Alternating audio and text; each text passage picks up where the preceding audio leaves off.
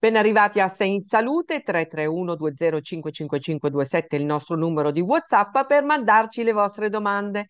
Intanto è iniziato questo mese di settembre, siamo tutti molto affaccendati nella ripresa delle nostre attività e speriamo di trovarvi in buona salute e con le giuste energie. Ma di che cosa parliamo in questa puntata? Molti dei nostri telespettatori sono professionisti sanitari, eh, intendo per esempio tecnici di radiologia, tecnici ortopedici, assistenti sanitari o logopedisti e moltissimi altri. Il dato rilevante è che di questi ben 170.000 sono rappresentati dalla Federazione Nazionale Ordini TSRM e PSTRP e noi intervisteremo la presidente di questa federazione, la dottoressa Teresa Calandra. E poi con la nostra dottoressa Anna Rosa Racca di novità che riguardano la farmacia dei servizi così come stabilito dall'approvazione da parte di Regione Lombardia delle linee guida che consentiranno ai cittadini di usufruire di molte nuove prestazioni, diventando così un presidio di zona. Ma tutto questo subito dopo la sigla. Questo programma è realizzato con la collaborazione di La Lombarda, associazione chimica farmaceutica fra titolari di farmacia.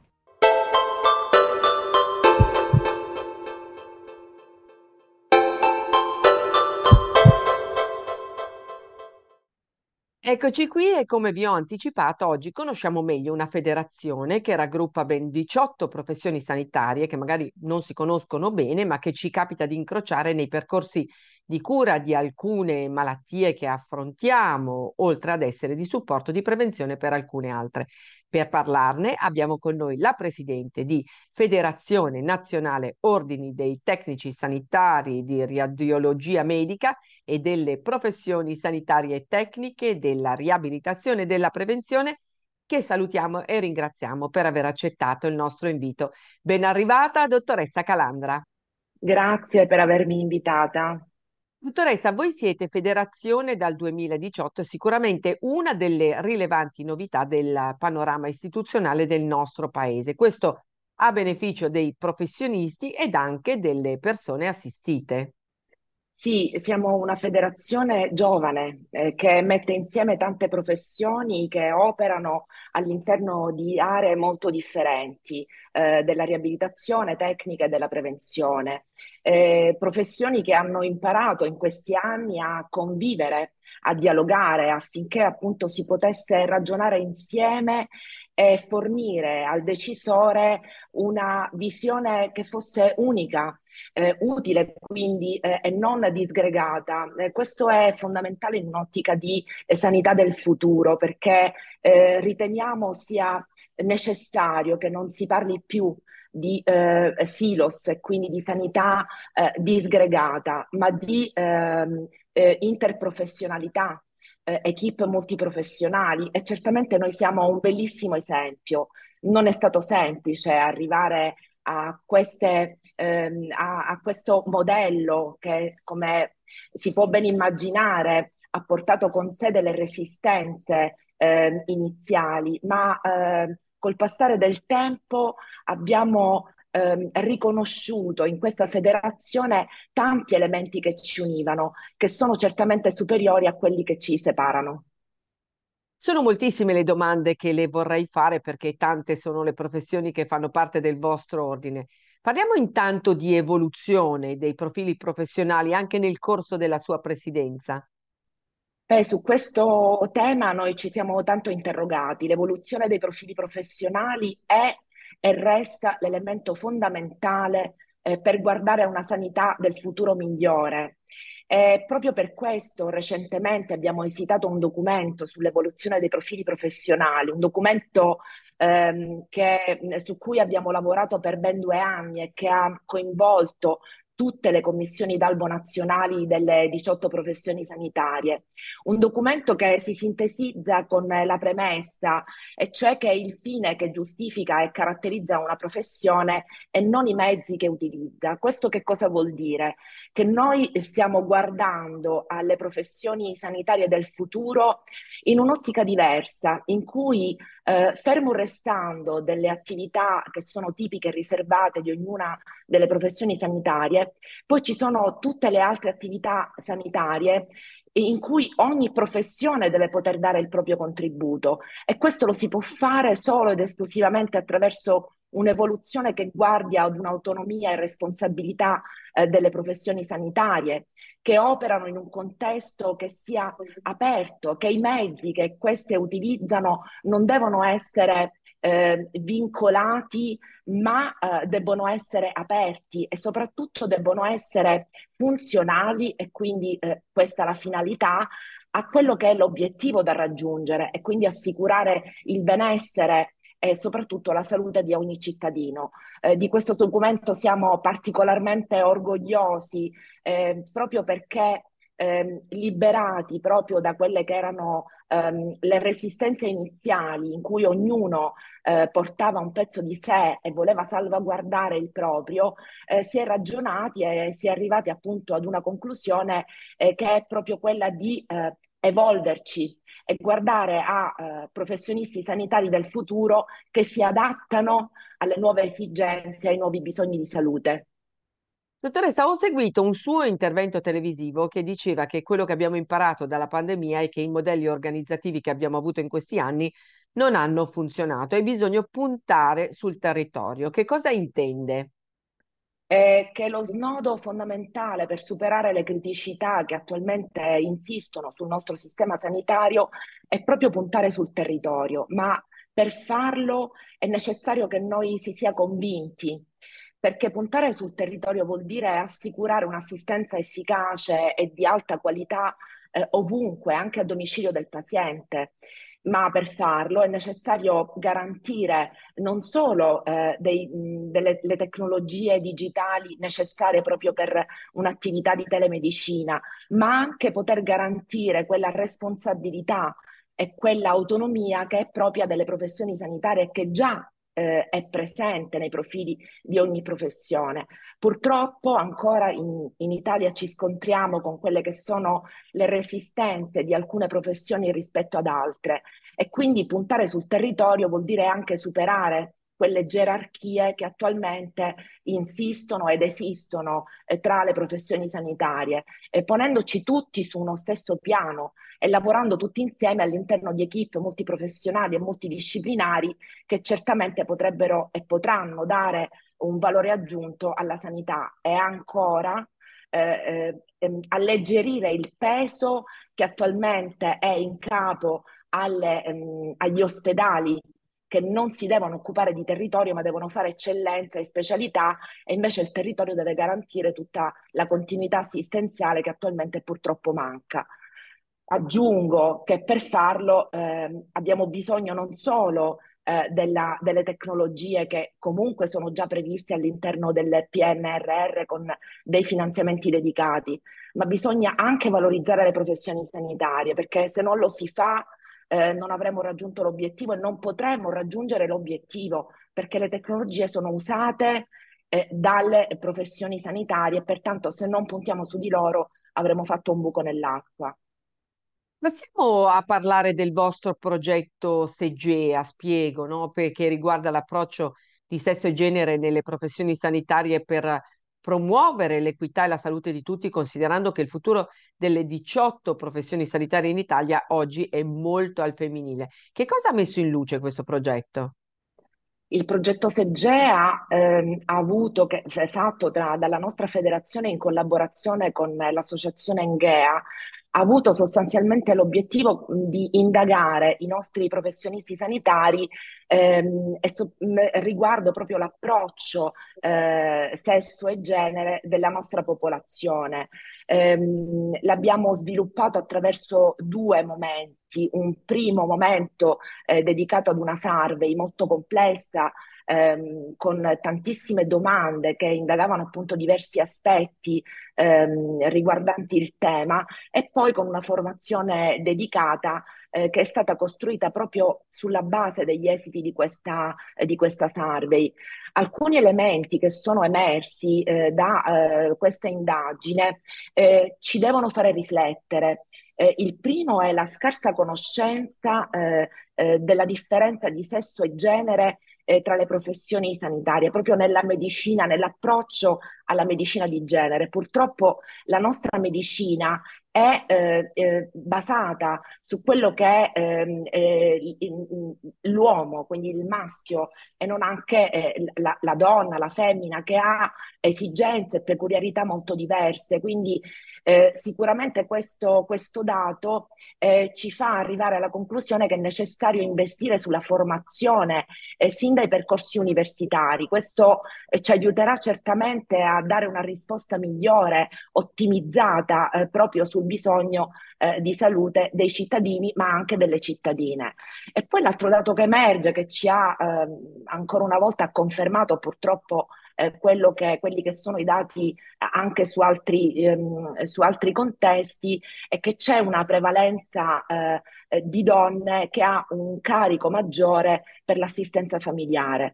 Eh, tenga conto che il 23% eh, delle donne che hanno risposto utilizzano eh, eh, il, l'istituto del part-time per assolvere a quelli che sono i compiti familiari e di assistenza alla famiglia.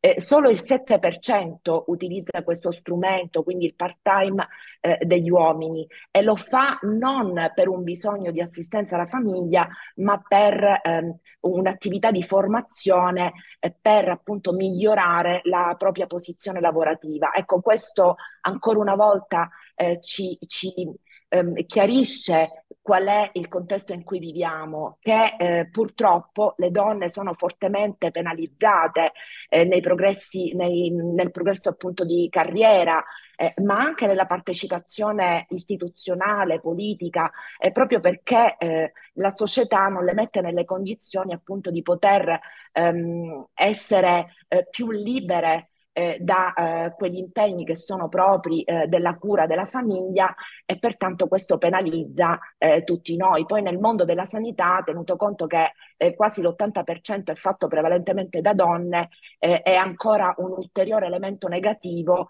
proprio perché non possiamo beneficiare della competenza e della sensibilità che è propria delle donne e su questo eh, noi stiamo riflettendo e stiamo appunto cercando di eh, lavorare in una direzione che ci porti proprio a eh, superare da una parte gli stereotipi di genere, ma dall'altra anche a creare eh, quelle condizioni insieme al decisore anche politico istituzionale eh, che possano favorire la partecipazione a, alla vita istituzionale, alla vita politica di tutte le donne.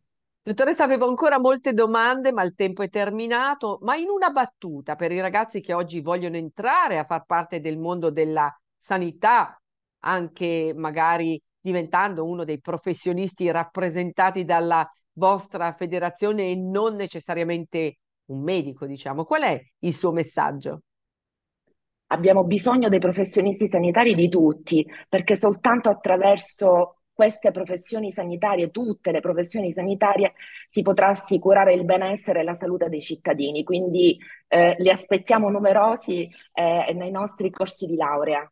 Grazie dottoressa Calandra per essere stata con noi, intanto buon lavoro e a presto. Grazie a voi. E rieccoci per la nostra rubrica dedicata alle notizie che riguardano le farmacie e i servizi che lì possiamo trovare, sempre grazie al supporto dei migliaia di farmacisti del territorio. E noi abbiamo la nostra amica, la presidente di Federfarma Lombardia, dottoressa Anna Rosa Racca. Ben arrivata. Grazie, grazie, veramente un caro saluto eh, a tutti voi e veramente buona, buona settimana e buon lavoro. Dottoressa, inizierei dalla grande notizia che aggiorna il potenziale della farmacia dei servizi di cui lei è stata inizialmente la promotrice. Nuove linee guida per le farmacie che vogliono erogare servizi ai cittadini anche in collaborazione con altri professionisti sanitari. Che cosa significa e cosa significa per i cittadini? Ah, io penso che mh, mm, sia molto interessante per i cittadini perché vedete della farmacia dei servizi ne parliamo da tanto tempo Ehm, è una legge che ormai risale a tanti anni fa e, e, gli sforzi che la farmacia ha fatto in questi anni di stare più vicini ai cittadini, è una anche popolazione che, che cambia perché fortunatamente viviamo di più, eh, quindi diciamo c'è un aumento anche di patologie croniche, quindi c'è stato un grande, un grande sforzo. Questa è una cosa interessante che vi voglio raccontare perché la regione Lombardia, che è sempre un po' avanti e che è sempre protagonista, ha deliberato eh, il 9 di agosto, l'8 di agosto, eh, una delle nuove indicazioni, delle nuove indicazioni su questa farmacia. Sono indicazioni che portano veramente la farmacia a essere un reale presidio di zona, quindi non solo nella distribuzione del farmaco, se uno ha bisogno di un farmaco va in farmacia, ma, proprio, ma voluto proprio così nel regolamentare la farmacia dei servizi eh, omogenea in tutte le aree della nostra regione, quindi da, da Mantova a Varese, a Milano, a Como, a Bergamo, a Brescia, a Cremona. Quindi cosa vuol dire? Che le farmacie hanno delle uguali indicazioni, diciamo nel momento in cui fanno i servizi alle farmacie o nel momento in cui invece vogliono ancora aprire a nuovi servizi. E questo è molto importante, voi sapete che naturalmente quando voi andate in farmacia la farmacia è un locale sicuro, è un presidio della nostra regione. Noi abbiamo dei controlli, delle verifiche. Questo è per i cittadini, per me, fondamentale, importante, perché sapete che noi siamo controllati dalle autorità competenti. Allora cosa ha voluto regolamentare? Ha voluto fare della, una regolamentazione appunto su quelle che sono le analisi di prima istanza che noi facciamo, sui servizi di telemedicina che diamo ai, a, alla gente, a partire dall'elettrocardiogramma alla, all'olter, alla, alla spirometria, ma anche sulle attività di assistenza domiciliare di cui parla la famosa legge dei servizi, fino ad arrivare, come tu hai detto, anche alle attività di professionisti che possono venire nelle farmacie, che le farmacie quindi possono coinvolgere, che non possono essere mai il medico, cioè il medico non potrà mai stare in una farmacia, però una farmacia ci possono stare degli infermieri, ci possono stare dei fisioterapisti, insomma, quindi tutte le altre professionalità che potete trovare all'interno della farmacia. Quindi queste linee guida sono importanti, sono importanti per noi farmacisti, per le farmacie, nel momento appunto, come vi dico, quando vogliamo iniziare l'attività nell'area, nei locali che possono essere all'interno della farmacia, all'esterno della farmacia, ma tutto questo proprio per dare ai cittadini una farmacia che è reale presidio di zona. Quindi insomma è un documento importante che aspettavamo, che sicuramente farà scuola guida per tutte le altre regioni italiane, ma che è, come dico, per i cittadini una garanzia di serietà, di competenza, di modernità, di informatizzazione e di aggiornamento professionale. Quindi presidio di zona, ma per essere più chiari, per quanto riguarda le analisi di primo livello, essere, potete essere equiparati a laboratori di analisi? Attenzione, noi non possiamo diventare un laboratorio, nel senso che non possiamo fare il prelievo venoso, possiamo diciamo fare un prelievo capillare. E quindi le analisi che si possono fare da noi sono solo in parte alcuni tipi di analisi, non sono ancora convenzionate col sistema sanitario regionale, quindi sono ancora a pagamento. Poi quelle più seguite sono comunque la glicemia, il colesterolo, eh, alcuni, alcuni valori, diciamo, ma non, tutti, non tutte le analisi. Per quello c'è sempre bisogno naturalmente di un laboratorio e quindi, quindi con eh, i cittadini si possono, devono rivolgersi altrove. Allora, citiamole le analisi che si possono fare da voi. Per, ma dunque, guardate, mi metto gli occhiali così cerco di, di, di, di, dirvele tutte. Sicuramente, come vi dicevo, la glicemia, il colesterolo, i trigliceridi, poi l'emoglobina, l'emoglobina glicata, la creatinina, le transaminasi, l'ematocrito, ma anche per esempio alcuni eh, test per la misurazione dei componenti delle urine, cioè all'interno delle urine con l'acido ascorbico, chetoni, la bilirubina. Poi naturalmente si possono fare test dell'ovulazione, test per la gravidanza o per la menopausa, facciamo lo screening del cono retto e questo lo facciamo da tanti anni per Regione Lombardia e infine naturalmente quindi tutti quelli che saranno i test sempre naturalmente autorizzati da normative nazionali. Invece per quanto riguarda i test diagnostici, quelli di cui abbiamo parlato tantissimo, quelli col prelievo del campione a livello nasale o salivare o orofaringeo, sono tutte confermate oppure c'è anche qualcosa di nuovo? Beh, noi continueremo a fare i tamponi per il Covid, devo dire che dopo l'estate eh, abbiamo di nuovo un, un, aumento della richiesta di, di tamponi per il Covid e continuiamo naturalmente a fare anche i tamponi per lo streptococco. E poi eh, possiamo già accennarlo, eh, fra poco partirà la importante campagna antinfluenzale sulla quale dobbiamo assolutamente sapere tutti perché sapete che la vaccinazione eh, contro l'influenza che ogni anno naturalmente vede dei ceppi diversi eh, a mio parere, ma a parere di tutte le autorità competenti, è molto importante, soprattutto per le persone fragili che hanno una certa età o magari anche le donne in gravidanza, ma anche per i bambini. Ecco, proprio il fatto che le notizie ci dicono che c'è un aumento del, dei numeri del Covid, non vogliamo fare ovviamente allarmismi, ma la campagna vaccinale dell'autunno non prevede gli hub, ma le farmacie e gli studi medici. Allora le chiedo come vi state organizzando per somministrare entrambe le vaccinazioni, Covid e influenza, così importanti eh, per le categorie over 60 e i fragili che lei prima ha citato. Ma dunque noi ordineremo ehm, alla Regione i vaccini che i medici di medicina generale, eh, di cui i medici di medicina generale avranno bisogno, eh, li consegneremo ai medici e la campagna vaccinale partirà il primo di ottobre con un grande open day e poi proseguirà appunto negli studi medici e nelle farmacie. Quindi gli studi medici potranno iniziare a vaccinare a partire dalla 6 di ottobre e le farmacie lo faranno invece dal 16 di ottobre. Eh, all'inizio si eh, vaccineranno, come dicevo prima, gli anziani e le persone fragili, ehm, anche i bambini o le donne in gravidanza e poi diciamo successivamente, quindi dopo la metà di novembre potremo invece vaccinare tutti i cittadini che lo chiederanno.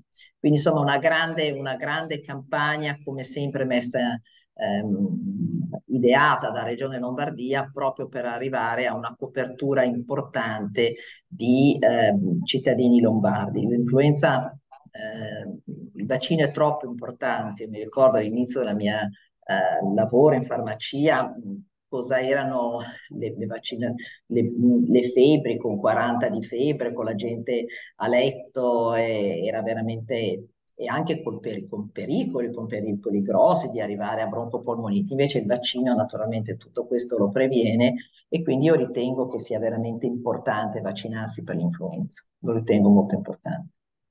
Quindi iniziamo a informare i cittadini. Sì, sì saremo poi più, più precisi col passare di queste settimane e potremo quindi dare tutte le informazioni e poi la campagna vaccinale sarà legata come sempre a una nuova dose anche di vaccino per la famosa quinta dose diciamo per proteggersi dal Covid, ma saremo più precisi con l'andare delle varie settimane.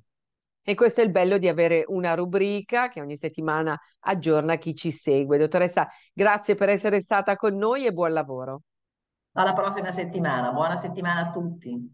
E noi ci fermiamo qui, potete come sempre rivederci e riascoltarci su YouTube, sul canale Telenova, su Spotify eh, e noi vi diamo appuntamento alla prossima puntata, lunedì alle 23, qui su Telenova. Questo programma è realizzato con la collaborazione di La Lombarda, associazione chimica farmaceutica fra titolari di farmacia.